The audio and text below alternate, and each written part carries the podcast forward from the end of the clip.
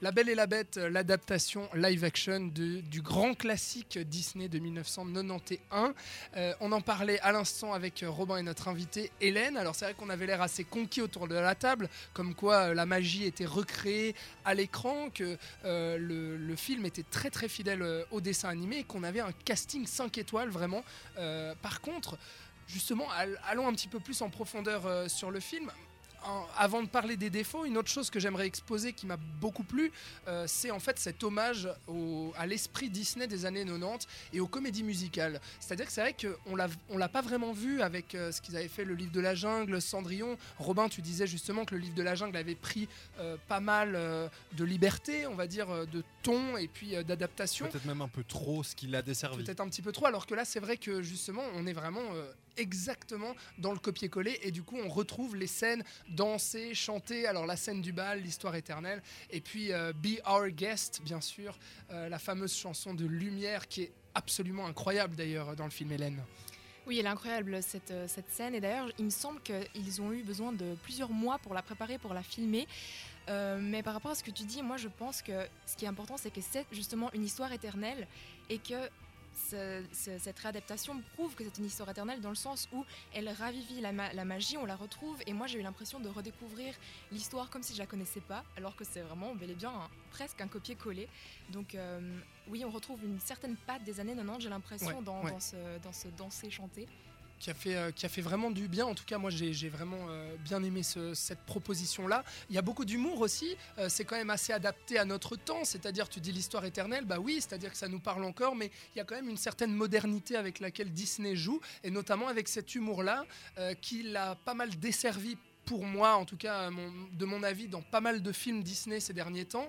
Et là, dans ce film, euh, c'est parfait, quoi. C'est-à-dire, on a l'humour qui est typique du dessin animé, euh, avec euh, des côtés un peu cartoon. Je pense au moment où la bête euh, se fait déguiser par euh, euh, les objets. euh, Enfin voilà, tout, tout des, petites choses comme ça qui marchent très bien, Robin.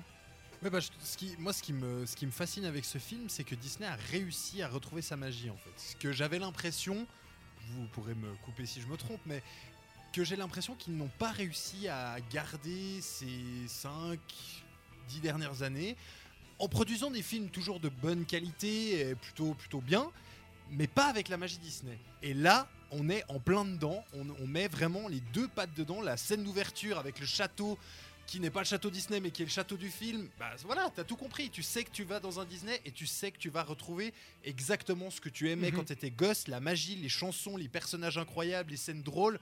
Et, euh, et pour moi, on retombe pleinement dans les grandes années de Disney avec ce film. Alors c'est vrai qu'on pourrait parler euh, de la mise en scène du réalisateur. Bill Condon, c'est le réalisateur des deux derniers volets de la saga Twilight, notamment. Il a été connu pour ça.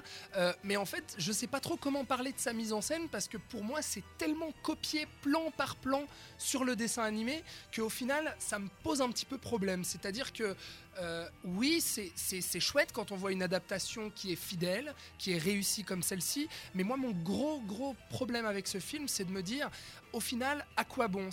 Que ça m'a donné juste envie euh, de revoir le dessin animé. En plus, je l'avais revu il y a pas longtemps et en voyant le film, j'ai été émerveillé, mais je pense que ça joue surtout sur la nostalgie aussi. C'est-à-dire, euh, voilà, on se souvient de, du grand classique avec lequel on a grandi toute notre enfance. Et là, de se dire, bon, bah.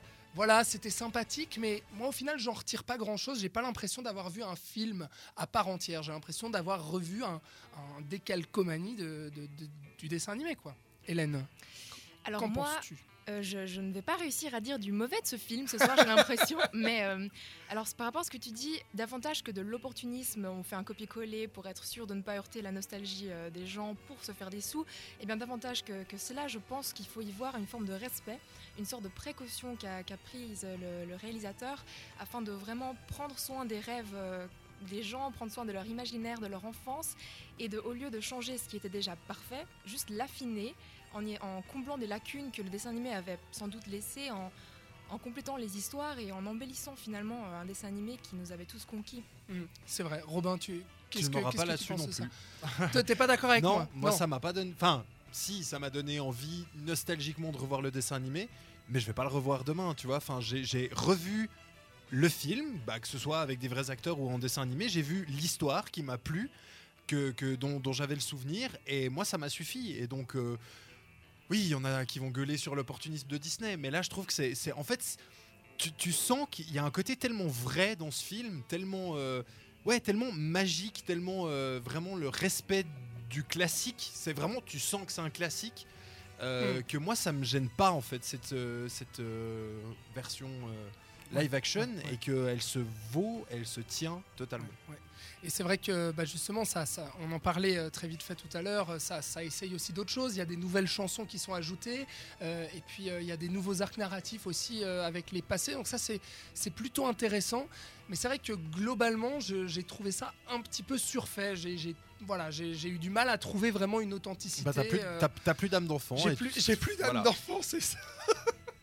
Chaque semaine, c'est toi qui me dis ah bah, franchement, euh, ton âme d'enfant, elle est où? Bah pour une fois, je te renvoie la balle. Pour une fois, c'est de ma faute. Très bien. Bon, merci beaucoup, Hélène Robin. On a parlé donc de La Belle et la Bête, euh, l'adaptation live action de Disney qui est sortie hier en salle. Restez avec nous, bien entendu, puisque euh, dans quelques minutes, on va faire le bilan sur ce film. Et puis, on va tirer au sort aussi des gagnants, euh, des gagnants ou des gagnantes qui auront participé à notre grand concours sur Facebook, qui est là depuis une semaine pour gagner des places pour aller voir La Belle et la Bête au cinéma. Et dans un instant, je vais parler du dessin animé justement pour rapprocher le dessin animé au film. Ne bougez pas.